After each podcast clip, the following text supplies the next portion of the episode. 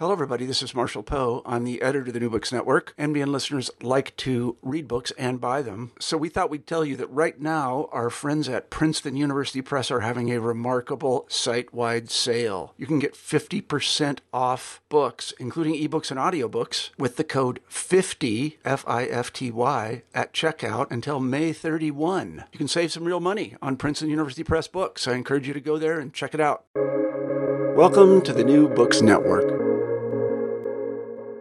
Hello, I'm Natalia Shpylova-Saeed. I'm a host of New Books in Literary Studies, a podcast channel on the New Books Network. I'm delighted uh, to speak today with George Mihaychuk about his translation of Volodymyr Vynnychenko's plays. The book is titled Disharmony and Other Plays, and it was published by Canadian Institute of Ukrainian Studies Press in 2020. George Mihaychuk is a professor at Georgetown University. In addition to teaching languages, he offers a range of courses on Russian literature from general surveys such as 19th century Russian literature to upper level courses on Chekhov, Russian literary modernism, and literature of the other Europe. His research interests include issues in late 19th century Russian literature, a discourse of functional approach to narration, rhetoric, Ukrainian literature, and translation. He's currently working on a study of the pursuit of high culture in Ukrainian literature of the 19th century. Uh, hello, um, welcome, and thank you so much for joining me today. Nice to be here. Thank you. So, uh, is one of the ambiguous figures in Ukrainian literature, and it is so for many reasons. On the one hand, he's a writer, and on the other hand, his political views include both national aspirations of Ukraine and the pursuit of programs which were marked by socialist and uh, federalist ideas. Uh, he criticized the Soviet developments, but at the same time, at some point, uh, he also tried to negotiate with the Soviets. What's a starting point to find the key to a complex and ambiguous manifestations of Vynnychenko? I think, as you said, it's more of the modernist position. In other words, what for him was a moral grounding, I think that socialists should be new people, that it wasn't simply a matter of changing one badge for another, but that one had to change internally. This was a view that Tolstoy had felt about punishment and crime, that a person had to actually go through an internal change to become a different human being. And I think this is, in fact, one of the topics that's taken up in his first play, Disharmony, where there is a question of what does it mean to be the new people? And essentially, there are two points of view, which is why I think the, the first, and this is first drama, that make it so interesting. One is the Nietzschean will to power. The Socialist Party simply needs to be more powerful than the gendarmes and the Soviet, or almost said Soviet, sorry, the Russian imperial system. Uh, eh, the other character, the main character, is one who's saying, no, we have to be leaders by example. That is, we have to offer a better vision, not just a matter of strength. Um, Vynnychenko in that play does not offer a resolution to the issue, but he provides these two approaches simply the will to power, you know, that force will decide, versus we have to be more noble. This also resonates in another one of the plays as well. So it's a theme he comes back to. And I think that's the fascinating issue, you know. Um, how do you be the moral example but still try to effect a change. Mm-hmm. So Vynnychenko's literary path was rather dramatic as well. Uh, today he's compared to a number of uh, European writers. Uh, however, during the uh, Soviet period, his works uh, in Ukraine were not quite welcomed. Um, what contributed to this drastic change in his writing career? Well, what's actually astonishing, he's declared persona non grata in 1921 by the Soviets, and then they publish a full volume of his works, I believe from 1926 to 1930, which to me is absolutely astonishing. Um, at this point, I think in the 30s, with socialist realism and the end to Ukrainization, it's probably not surprising that many immigrant writers were simply dismissed or removed from the canon of Soviet literature or Ukrainian Soviet literature. And so Vynnychenko has disappeared as well.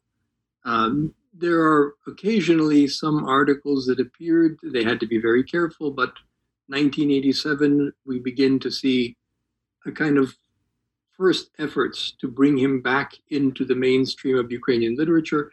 And I think today he, he has a place uh, in Ukrainian literature, and one can discuss these things openly now in a way that one couldn't back then. So, uh, before we um, uh, discuss uh, his uh, plays in more detail, uh, I would like um, to talk a little bit about Vynnychenko as a, a statesman.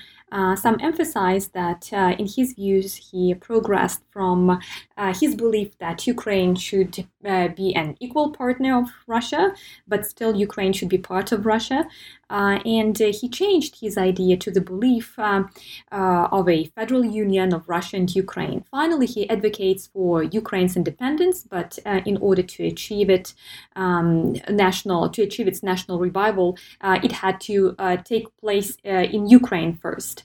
So, how would you locate and identify Vynnychenko in terms of his political views?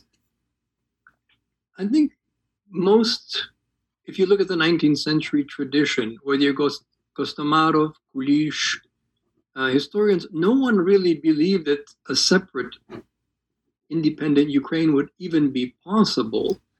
But the notion that Ukraine has its own distinctive tradition, history, language was really the question that was fought throughout the 19th century, even earlier, of course, but certainly in the 19th century.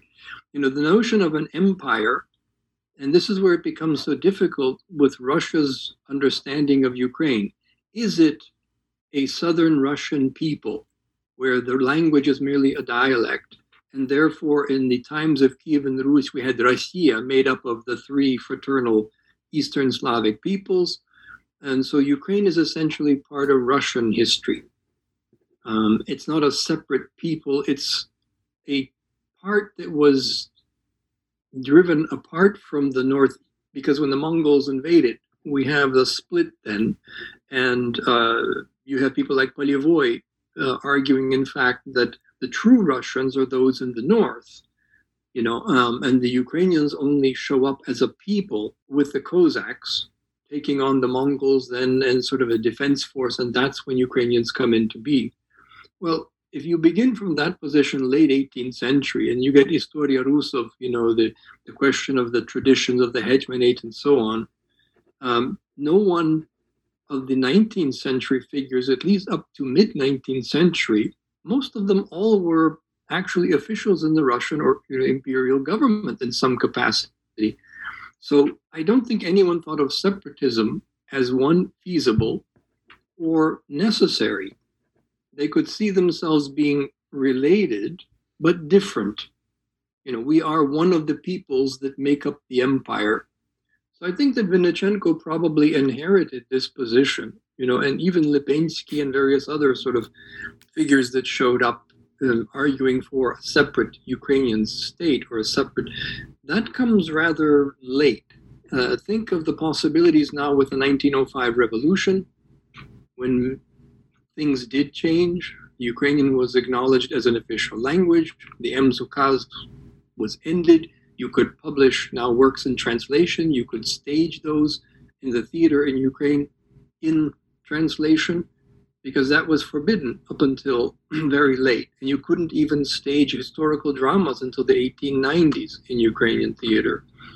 So those possibilities gradually changed. And I think then, as a socialist, uh, Vynnychenko saw possibilities, but hadn't imagined that there would be enough of force, an internal Ukrainian force, to push for independence. And I think that really was the consequence then of World War One, when the empire collapses and the Soviets have not yet taken power or consolidated their grip on power. And that's why, I remember, he went to Moscow to negotiate after, you know, to see if it was possible to, to find a place even in the Soviet state. So even after the national Ukrainian National Republic uh, was defeated, uh, he still thought perhaps it might be possible to find a federated position for Ukraine. So I think that evolved just depending on the political situation. And I think that he just didn't believe that the promises that were made or that they were so vague that he, I think he realized he would be no more than a figurehead. You know, he wouldn't be able to actually institute the kind of changes. And I think it must have been quite a surprise to see Ukrainization. But, you know, the charges that arose in the late 20s were what? Separatism, right? That so the same theme showed up again that if you give Ukrainians or the Ukrainian people a chance, it won't be federation that they want. It's actually separatism and independence. And so it's not surprising that he evolved as the situation evolved. And I think the only option for him was to emigrate, which he did in 1921. Yeah, um, that's interesting because uh, his um, evolution or maybe his transformation, right, in terms of uh, these uh, questions, in terms of this issue concerning Ukraine as an uh, autonomous or as an independent unit, uh, developed the same way, maybe to some extent, as Lesya Ukrainka, um, uh, Lesya Ukrainka's idea. So she also first saw Ukraine as part of Russia, and maybe there was some hope that there would be some uh, partner partnership or partners relationships between uh, Ukraine and Russia. But then she gradually also changes and realizes that um, uh, Russia won't support uh, all these aspirations um, uh, of uh, the Ukrainians. And the same we can observe in uh, right ideas about which he actually writes in his diaries, where he and um, one one another thing that um, also uh, piqued my attention and interest was that uh, Lesya Ukrainka goes abroad and she um, uh, observes uh, some uh, social changes uh, and uh, compares them to what she was experiencing uh, in Ukraine. And uh, the same, maybe not the same, but similar happens to Vynnychenko, where he goes abroad and he sees how Ukraine is not seen as, uh, uh, even as a separate uh, people, um, let alone separate uh, political unit. And it somehow also contributes to this kind of transformation from uh, being a partner with Russia to just being autonomous and um, independent. So I'm curious about this um, traveling abroad, particularly in the case of Vynnychenko and um, his um, uh, evolution um, as a politician, maybe, and as a writer. I know he, he had to flee. As you know, he had trouble with the authorities and he was going to be drafted into the army and fled. Um, he was arrested at one point crossing the border with, with revolutionary literature and realized that he would be sent to Siberia. So he did go to France at a time when he got to see modernism you know, and and all of that going on in France and Europe, and of course it gives you a different perspective. I don't know that it changed his view until really 1905. In other words, the 1905 I think was a crucial moment when there is hope that within the empire it might be possible to gain concessions, and they did make some concessions, so that initially you feel there is hope. And this is what the play Disharmony is about. And of course, they're dashed. Um, and so you realize there is no accommodation actually possible. The empire, I think, was quite aware that if we allow certain concessions to the Ukrainians, we are going to have trouble. For example, they could not, they would not allow the publication of the Bible until I think 1899, and that was done by the British Bible Society through Galicia. So the Bible translation was completed, but uh, to acknowledge the language as capable, right, would then mean you would have to acknowledge that it can be used in literature, and then there are separate people, and so on. And it simply didn't fit within the imperial narrative. And then remember, the, the whole notion of Ukrainian separatism was presented to the Tsar as an Austrian plot, first a Polish plot in the 30s, and then an Austrian plot that led to the Ems Ukaz. So um, it's it's an astonishing trajectory to me as an older generation whose father, you know, dreamed of an independent Ukraine but never thought it would be, you know, ever come to pass, and then to have at least lived to see it and come back was was to Ukraine to visit those places. Uh, is an astonishing transformation. But you can see how difficult it is for Russia, even to this day, to find an accommodation. Where do these people fit? You know, um, and if you're going to claim Kiev as your heritage, as your birthplace, and at the same time the Ukrainians are saying yes, but it's in Ukraine, you, you have to at one point say, well, you can't fit this into the master narrative that's been presented. Mm-hmm. So I think this is essentially seeing this from abroad was I see a different way of life, but there's simply no way to bring this about. That is, I did not see in, and I've read the letters of uh, Lesya Ukrainka, you brought her up.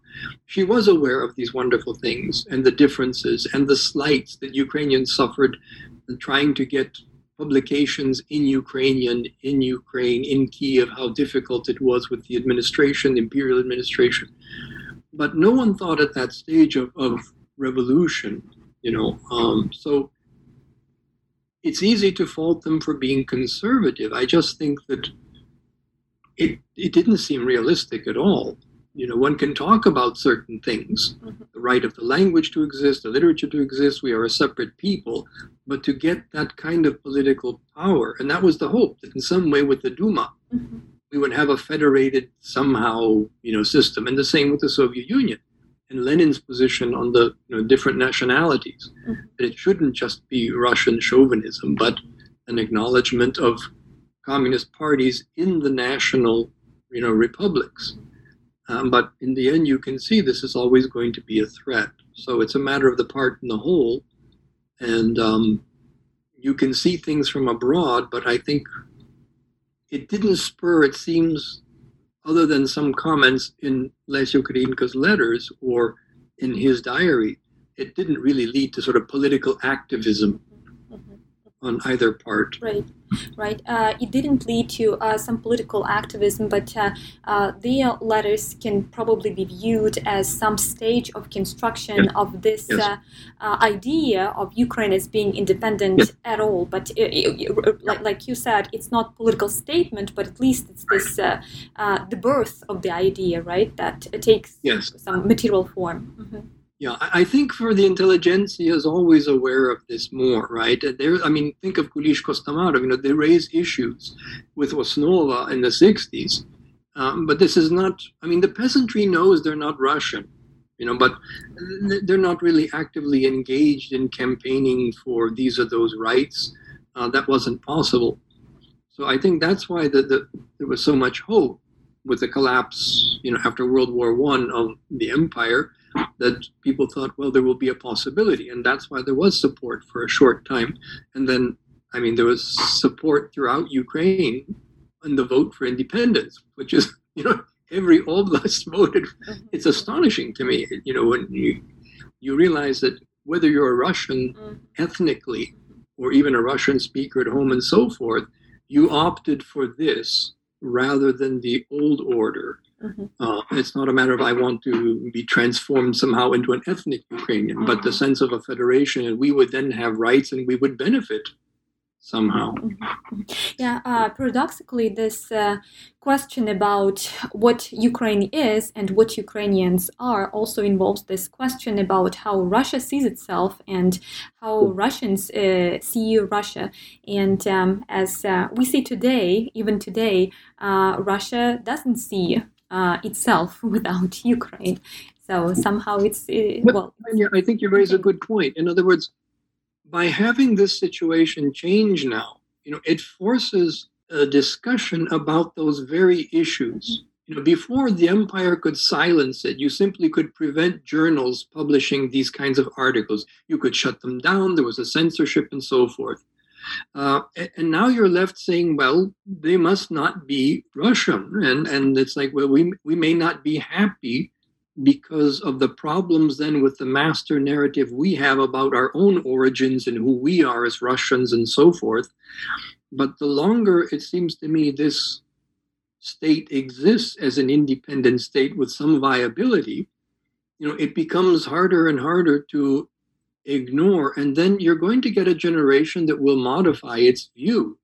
I mean, remember, Stalin said after World War II he would have been glad to deport all the Ukrainians.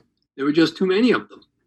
And so the fact that you have sheer sort of critical mass and you have a structure going and these issues are debated and Russians are aware of it as well, um, you're always going to have a radical, you know, wing or very conservative, whichever way you want to look at this, right wing. But um, it is a fracturing of the narrative. Mm-hmm. And that, like you said yourself, you know, that idea is now out there and it now has taken on a viable form or visible form. And one can say, I re- can't remember who, it was one of the younger generation writers said things will not change between Ukraine and Russia until the Ukraine, until the Russians see things differently. Mm-hmm. But the notion is that that is what a younger generation eventually comes to. You know, it just goes, well, that's the way kind of it is. Mm-hmm. Um, and that seems to me the kind of Pomalenko approach, you know, might actually have benefits because it's very hard to absorb. I remember being a student in England, and at one of these gatherings, uh, there was a former, well, former British officer, relatively young, who was still talking about the British Raj. And I thought, this is 1970. India got independence in 47, you know. And while it may still be for some a kind of a great loss or something, the nation has moved on and accepted that this is how things are. Um, that's kind of my optimistic hope uh, that in, in the end, yeah, you're going to have to modify the narrative. And now you know, at least historians are raising these questions. You know, the, the current younger historians are going, well, we have to reassess now Kiev and Rus. What does it mean? Who were these people then? And how does it work? I mean, you know, Karamzin had written off the Ukrainians for 500 years. And even his contemporaries in his Государство, you know, Historia Государства Русского, realized how can that be? If Kiev is the cradle of Russia, then what happened to the cradle of Russia for 500 years? Because he doesn't bring them back until the Pereyaslav, you know, till, till Ukraine becomes again part of Russian history. So this is a long, long standing problem, mm-hmm. but it's also one that Russians understand one has to come up with some explanation. And one can only hope, you know, that these various attempts will be peaceful. It's not so peaceful at the moment, we know, but you know that it doesn't evolve or devolve back to a situation of an empire mm-hmm. of some kind. So, uh, in the introduction to your translation volume, you also provided a very detailed background for reading Vinnychenko's dramas, and uh, you cover not only historical context but also philosophical. Uh, in some sense, uh, we could probably call Vynnychenko a philosopher uh, with his views on the individual and uh, on life. So, what's the core of Vynnychenko's philosophy? I think his struggle was how can you be i mean it's very modern in the sense of it's almost like sartre. You bear the response i mean some have compared him uh, seen or tried to frame it as an existentialist. Mm. the reason i've i've been cautious about that is the issue of the individual already begins with rousseau. So you know for me it's the german tradition kant hegel nietzsche that really bring this issue up and that's what i brought out in the introduction the question of how can I be autonomous, self governing? I decide for myself. And in disharmony, that's precisely the if you well you've read the introduction so at one point he says i have to decide for myself you know mm-hmm. for it to be genuinely me and that's the question how can i be a genuine me within a structure of a society and this is always an issue it's not only Vynnychenko, but i think this is the crucial part um, the pressure within the socialist group or the revolutionaries, you know, uh, being true to your, your own sexual feelings, which, you know, is a kind of taboo subject, or, or began to break in post Victorian literature in the West as well as in Ukraine. Uh, so, um, to me, this is this disharmony when you are not true to yourself. You know, you have failed to live a genuine life.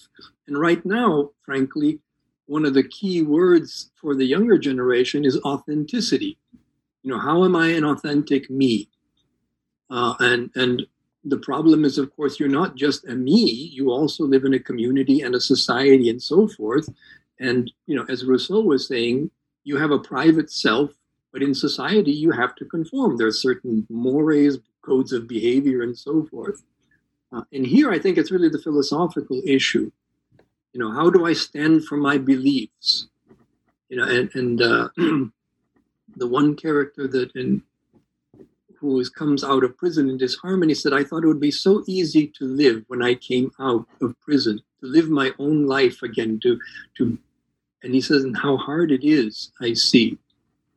Um, and that's that's that chesni suboyu, you know, honesty with oneself. And there is no answer. I, I don't think he comes to it. I think he realizes that it's not a simple issue and it's never been historically and philosophically. But that's the crux of the matter all the time. You know, can you be mm-hmm. genuine? Mm-hmm. And what does it mean? And that's why I think the endings in some of those plays, they are tragic precisely because to be the genuine self, I have to follow my belief or my conscience, even if it leads to my death. Mm-hmm. And all of them sacrifice the women, in, you know, in particular. So um, Vynnychenko uh, advocates for being honest with oneself and uh, for being uh, genuine, uh, but it looks like um, uh, there are so many challenges that uh, um, that result um, into the individual probably who is tormented. Um, so um, uh, in his drama uh, Lies, uh, in particular, uh, it looks like an individual's nature is a source of challenges and struggles. Uh, but these arise of the individual's constant negotiation uh, with themselves, so whether they are aware of this or not. Uh, for example, Natalia Pavlivna, um, I would say, is tormented by her feelings towards both Tosi and Andriy. Uh, mm-hmm. Her husband's father is also a source of her torment. She feels sorry for him to the point mm-hmm. where she's about to uh, break down. And uh, this torment manifests to some extent Natalia Pavlovna's negotiation of her desires and her duties. Uh, but the latter duties are not entirely perceived as something that is restraining. Uh, in this case, it can also be liberating, probably, uh, as they prompt one's negotiation uh, with oneself. Maybe this idea of negotiation with oneself is uh, that source that can be liberating.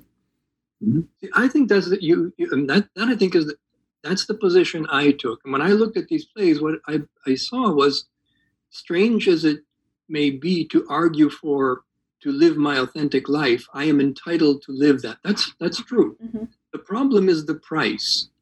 And what happens in Vynnychenko every time when there is another life or someone else's life at stake, the others back down.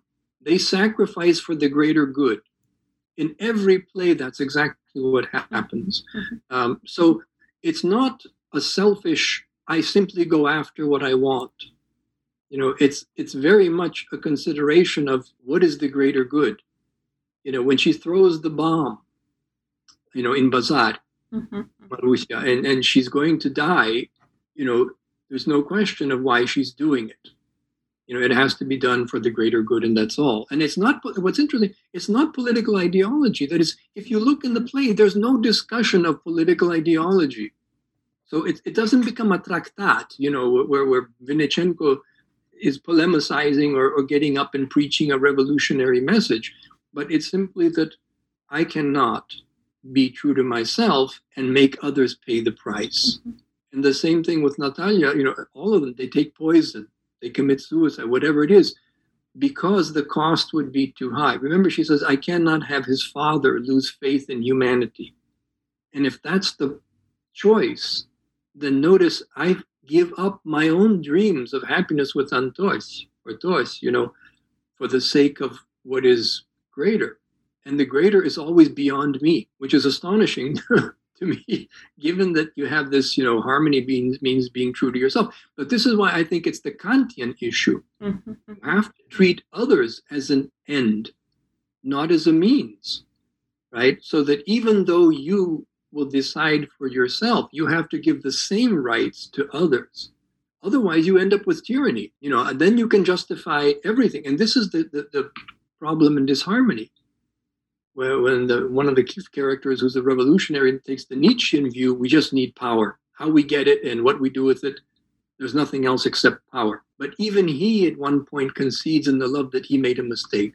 that he shouldn't have done this and ruined her happiness and marriage. You know, um, so that is the unresolved mm-hmm. dilemma. Mm-hmm. Nowhere does he actually offer a vision of how one can reconcile it. He just says these are the two impulses we have, and in the end, we essentially follow what is the golden rule, as I brought it up from the. Bible. You know, do unto others as you would have them do unto you, which is the Kantian same thing. You know, you have to treat others. You have to give them those rights. Otherwise, and, and this is the same thing that Hegel realized. If you are true just to your own heart, like like Stalinsky, you can create all kinds of perverse things, and you're entirely in keeping with your conscience because your conscience does not take account or need to take account of anyone else. I'm living fully within the ideology that I believe, and I'm true to myself. And both Hegel and Kant realize if you do that, it's it's it's a disaster. Mm-hmm.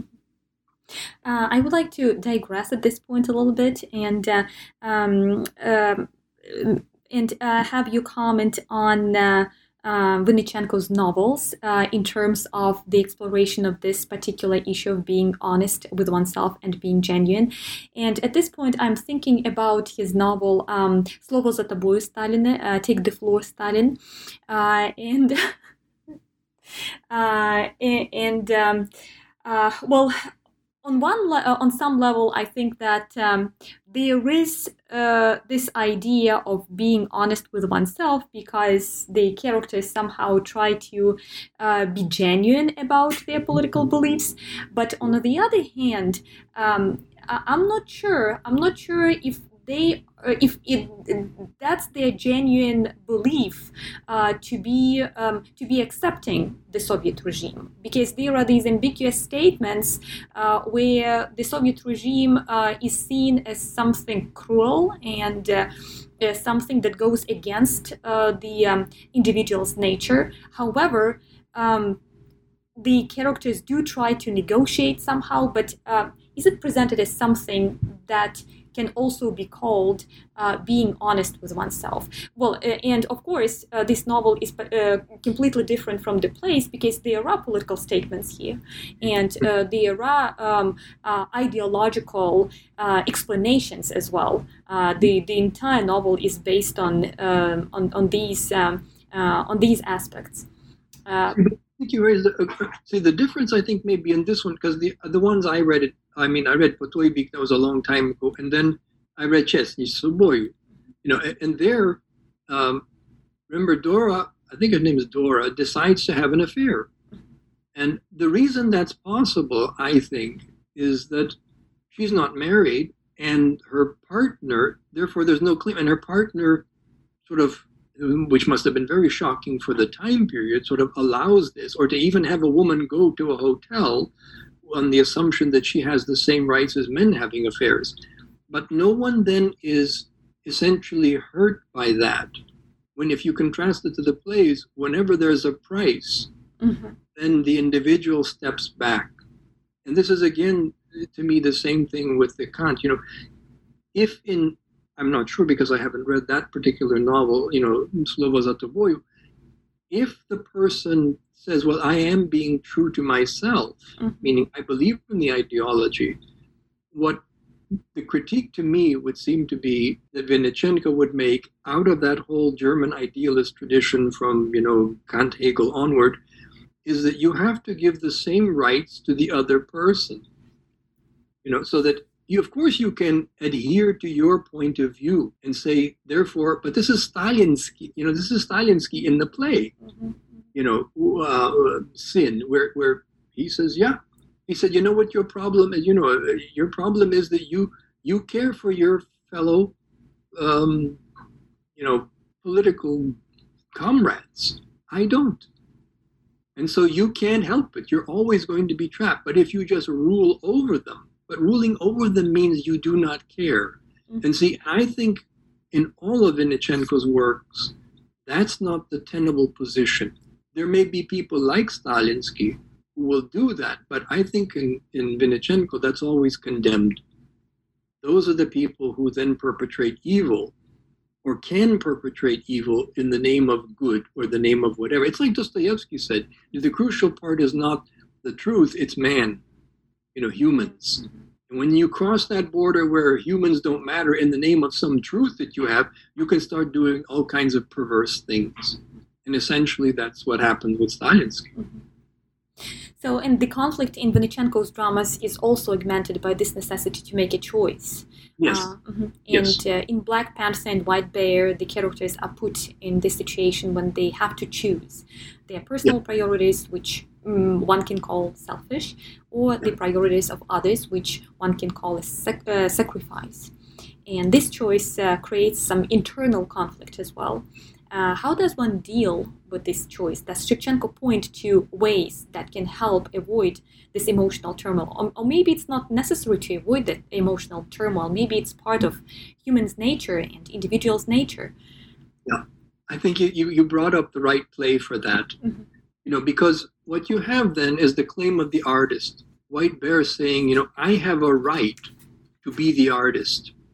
I sacrificed for the family Remember when he tries to tell her, now you go to, you know, the art dealer and, and essentially prostitute yourselves to Moulin. And she goes, You expect me to do that? He said, Yes. But in every act of the play, they always say, I love you. You know, I can't understand how. And, and then when, when uh, Snowflake, you know, Snezhinka says, Leave, you know, and he goes, I can't. I can't and he's free to do so. And notice he can't. Uh, and that's that conflict. And he said, we need something more than the family. Uh, and the point is, no, I don't think Vinnychenko, he realizes that's the dilemma. And there's no answer that's ready made how you handle this. But he does not leave, even when he is in a position to do so. Lessig has died. There's nothing holding them anymore. And he still doesn't leave. Uh, and even you know Black Panther when she dances with Mulan and all those for kisses and everything else, she she doesn't take that last step. The betrayal never actually occurs in there, and the fact of being the artist, where you would have the right to be the artist, is but I'm also in the family. So and I didn't believe how much I love you, he says to her, and Lessig. And that's the problem. Mm-hmm. I, I think it's, you know, you know yourself if it becomes too simplistic then we become oh it's not really great drama because it's just oh it's a happy ending or it's like oh my goodness it's manipulated and here it's precisely no matter what play you read we end up in the same point mm-hmm. the individuals confronted as you say negotiating and in the end can't because they realize and that's why i said i think it's a comment on their moral stature that they are willing to take the consequences, which are harsh, mm-hmm. precisely not to hurt or to destroy the good. You know, and that's that self-sacrifice that you know is always astonishing. I think in humans that you think, wow, you know, there is no greater good than to give your life for another, and you think, yeah, I don't know how many of us are are ready to do that. The uh, one psychologist had an interesting point. Said, you know, we are compelled and people go, no, no, but you always have a choice. And he said, well, let me give you this example. The house is burning, your child is inside. You know that if you go in, you're likely to get, you may not make it. Would you go in? He said, and I can tell you, you will. Mm-hmm. You know, in other words, you have a choice, of course. But then on the other hand, you don't if you have that kind of human bond. And his heroes and heroines, they suffer precisely. I mean, think how Natalia suffers because you know Tosh Andri and this and that, and she can't. She's tormented. Then with Stratinovich, she became you know starts. I love you, I really do, and you think, oh, this is all. This, what a devious woman, right? And what what raises her out of being just a sexual being for her own pleasure is precisely the moral growth to say no. And it's not that she crosses the boundary. We don't know that. Vinnychenko's he shows that very slowly. So I think the first step is the viewer suspects we have loose women. That's all we have. You know, they're driven by sex, and you know how those women are. Uh, you know, and then all of a sudden you realize, oh, there, there's more to this, and then that's there, there is no way out. you know, and, and that's that's why I think they resonate so powerfully as tragedies. You know, it's like Mhm. wow, Um, I have a question about translation itself. Yes. So, uh, what was the most challenging part in translating Vynnychenko into English? I think what what happens, as you'd probably well, you're probably very well aware of this. You know, the Russian and the Ukrainian crisscross so seamlessly in many ways. You you can't convey that. Uh, now, sometimes, and I had to fudge on this. I had to put in parentheses in Russian, in Russian, to indicate that when Marusia, for example, is speaking to the administration at the jail, she shifts into Russian. With her comrades, she shifts into Ukrainian. In disharmony, when they're talking about the pogrom at the very end, you know, she's very concerned about you know the Orthodox Ukrainian that the pogrom has happened. So I don't know if I can even trust you. And he goes, Leah, how can you say that? And there's a constant shift. When she speaks as an official position, she shifts to Russian. When she's speaking to the man she was planning to marry, she shifts into Ukrainian, and then she she gets caught where it gets mixed. That for an audience of his day would immediately be picked up. Where when you come into translation, you say in Russian, you know, it's going to seem like why are you? It's an intrusion into the dialogue. Mhm. What's the difference here? Mhm. It doesn't carry that resonance of class, for example, uh, officialese, right? Often in Russian proclamations and so forth, or even the kind of surzhyk mix that you get among certain workers and so on. So that I think was the worst, and is probably a curse not just for me, but all of them. I think the problem for today's translators is that Ukrainian has shifted to terms that my generation doesn't know. Hmm. I will, I will admit something. At the very first Международная Association Ukrainistyu, this was, I think, 1990, September, first conference where foreigners came pouring into Kiev. And I was giving a, talk on uh, So, you know, controversial figure, there's a lot of interest. And it was the editor, or one of the editors from, I think, Vsesvit. And I said, look, I don't want the Yapnutik. Could you take a look at my Ukrainian? It was eight pages, you know, just just so that I don't, you know, she. Mm-mm. So she sat down. It took her, you know, only 20 minutes, 15 minutes. She goes, mm, No, it's okay. I, I don't see any grammar, but we don't speak like that. you know, and you really realize what has happened that it's the Ukrainian of the immigration. So, fortunately for someone like Vynnychenko, I could actually still rely on my parents and a living generation here to check some things. You know, masni ochi. Mhm. I didn't know what that was. I thought, "What are you talking about, Masniuchi?" You know, and my mother goes, "Oh, where did you read that?" I said, "Well, it's the Vynnychenko." Well, you know, so that's a phrase that I'm. I don't even know if they use it in Ukraine today. You know, it's like, but you still had a living memory where you could draw on. Mhm. And um, I know someone wrote to me and said after this translation appeared, you know, what did you see as some of the problems? And I said, well, contemporary literature is going to require your generation, you know, or someone with that kind of interface with your generation in English because it's already gone for us. We don't pick up the Ukrainian, the jargon, you know, the this or that. You know, this is what a taxist would say. Mhm. Oh, he was nice. Like, what?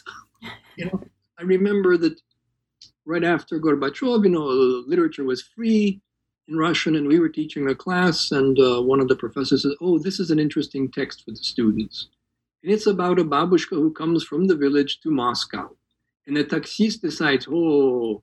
I can take advantage of her and drive her all around and rack up, you know, a lot of money, and she won't know. So there's a lot of jargon. I don't know what it is. You know, it's very contemporary, and of course, then of course his conscience takes over, and he he doesn't charge her. But the point is that the language was like, wow, you know. Um, so that I think is a huge difference between what century are you translating things from, and you know things that even into English to try to give the kind of jargon, and so much of it is a play on Russian and English. We were doing something, you know, googluvate. Mhm. You think, and I know my students couldn't figure out what it was. It's like googluvate. I said, yeah, Google. It's like, oh my goodness, you know, or display. Mm-hmm. And you think, oh, that's for English. It's like, yeah, every Ukrainian you know, grabs a younger generation, picks up right away. Mhm. And they know what sphere, social class, and everything. So those, I think, at least for Vynnychenko, was the Russian English issue for me. Mhm. Yeah, that uh, was lost. Uh, yes, um, but I really appreciate that you decided to mark the switch from the Russian language to the Ukrainian language because it really matters. Uh, it matters for the narrative and it matters for the characters and it matters for those maybe invisible political statements as well. Yes, yes. Uh, And to be honest, uh, I discovered the Ukrainian part of Gogol through the English translation that didn't include any mark of the Ukrainian words which were used uh, in that Oh. particular text because I were, was reading Gogol in translation, in English translation, and I was feeling that I don't feel the Gogol that I knew that I read in school. Yeah. And then I realized what really um, disturbed me, I would say, was that lack of Ukrainianisms which were included in his text. Uh, and uh, that's why, uh, that's why, uh, well, again, thank you for putting that mark and thank you for taking that into consideration because uh, it can really change the perception of the text. It is clumsy, you know, but in a written text, okay. It, but see, imagine this is performed on stage. You're not even going to see that now. You see, that's the thing that is like, and you can't. There's no way to mark it. Where any audience in Ukraine, as soon as they hear this, this they know exactly what's Mhm, going mhm. on, why it's going on this way, what it indicates, and everything. And that's all going to be lost in a performance in Mhm. English. At least in the written text, you can see it Mhm, because I mhm. marked it that way. But that's the that's the part I think is um, there's just no no real easy way around Mhm, that. Mhm. You know. And the same thing with the folk songs. You know, he gives the first couple lines because he doesn't need to give any more. Every Ukrainian or everyone in the audience, oh, yeah. and so I know the sujet of that song. I know all the blah blah. It's like, mm-hmm, mm-hmm. Uh, and the same thing with so many of those uh, Russian songs, you know, for the exiles. You know, Dubinushka, you know, eh, whatever it is, everybody, oh, mhm. you don't need to have to, to sing the whole thing to get it. Uh, so th- those are things that are so culturally contextualized that there seems to me that, that you, can, you can do it in a written text by providing footnotes, explaining things, but I, I get nervous in a performance what would happen. I was hoping, you know, we're always hoping that they're, they're good enough to stage. That's what I think is play. You know, it's not a matter of that Ukrainian literature has to apologize for his work. It's like, oh, geez, you know, some of the plays you think, oh, boy, you know, okay, but you know, these are good, and, I can see why they translated him into German. It was very popular in Germany, and uh, you just realize, well, that that's I don't know how a director is going to, or maybe one just can't, and just as well, you know, you, you in your program you can say, uh, please be aware, blah blah blah, but that's all you can do. Mhm. And um, do you have a chance to uh, um, teach Vynnychenko to your students? Do you include his Mm. works in your course? I haven't until, in other words, uh, I was asked this question, um, you know, about translating. This was someone from one of the uh, institutes in, in Ukraine sent me uh, an email, said, you know, I've come across the, the translation. Could you tell us about the, you know, we're interested in the academic approach to translation. Mhm. Um, my generation was still very much like missionaries. In other words, if you don't translate it into English, nobody's going to read it. Nobody goes to learn Ukrainian to go read some author.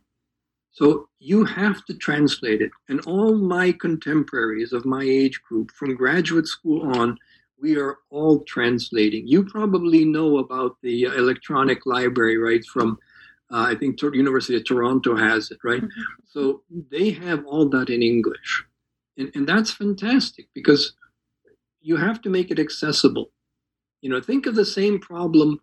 I mean, this is what poor Milan Kundera, if he wrote in Czech, who's reading him? So he went to France, right? And wrote in French. Mhm. And uh, everybody, oh, Milan Kundera. And whereas Havel, you know, Václav Havel decided, nope, I'm staying in Czechoslovakia and I'm going to write in Czech. So, but that's the dilemma. You know, do you have a larger audience, smaller audience? And our whole sense was you can't teach these courses or these texts unless they're available. Mhm. So um, it's been when we teach literature of the other Europe, we do it's a galop. You know, from the 19th through the 20th century up to the present, we do six literatures. You know, Ukrainian, Polish, not Russian, but Czech and Slovak and Croat and Serbian. Mm.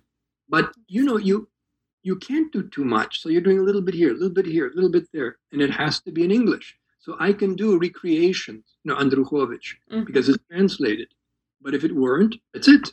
You know, so you you you, you try and the Vynnychenko just came out, so I haven't been able to do it, but I think it would be interesting. And I, I certainly I know in Canada or in other courses where you can have maybe a graduate program, you can bring these things out. Um, but that that was the hope. It would. I remember giving a talk on Lesya Ukrainka's. Um, oh, it's the Don Juan theme. Uh, I forgot. Oh, Kaminnyi Hospodar. Okay, and so when I spoke to the audience, they were floored that there was a woman on the Don Juan. They'd never heard of that. It's like, and uh, as a result of that, actually, I think that's why the talk, I expanded it a little bit more, was published. In other words, they were so just amazed that they had never heard of this woman, period, anyway. And then here is a major, blah, blah, blah, blah, blah. It's like, wow. And she knew Molière and she knew Pushkin, right? And she knew Don Giovanni and all. And you think, wow. So that's what's, we're still at a stage where we're, we're trying to get information out Mhm, mhm. you know, to go, oh. And then several people did come up, you know, feminine studies, you know, feminists came up, you know, blah, blah, blah, blah, blah. Because I said the main hero is not Don Juan. You know, it's like, oh, okay. So, you know, suddenly the, it shifts the dynamic. And that's where I think we, we are uh, still trying to get, or why we need to translate as much as possible Mhm. so that it can become accessible. I'm so pleased that in Ukraine they're putting so much online Mhm. Articles, you know, that are in journals, things that Kostomarov you know, wrote in the 20s, you have no access. And if you don't have access, you're silent. Yeah. Nobody knows, you know. So it's a great step. Publish everything, get it onto electronic format, digital format, so people can can can read it. Well, thank you so much for this uh, wonderful uh, conversation today. And of course, uh, thank you for guiding us through uh, Vynnychenko's complex and multi layered writing. Uh, and um, thank you for making uh, his uh, dramas, his writing available to uh, Anglophone readers. Thank you so much. All the best to you, Natalia.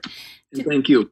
Today, I spoke with George Mihaychuk about his translation of Vladimir Vynnychenko's plays. Uh, the book is titled Disharmony and Other Plays, and it was published by Canadian Institute of Ukrainian Studies Press in 2020. Thank you for listening to New Books in Literary Studies, a podcast channel on the New Books Network.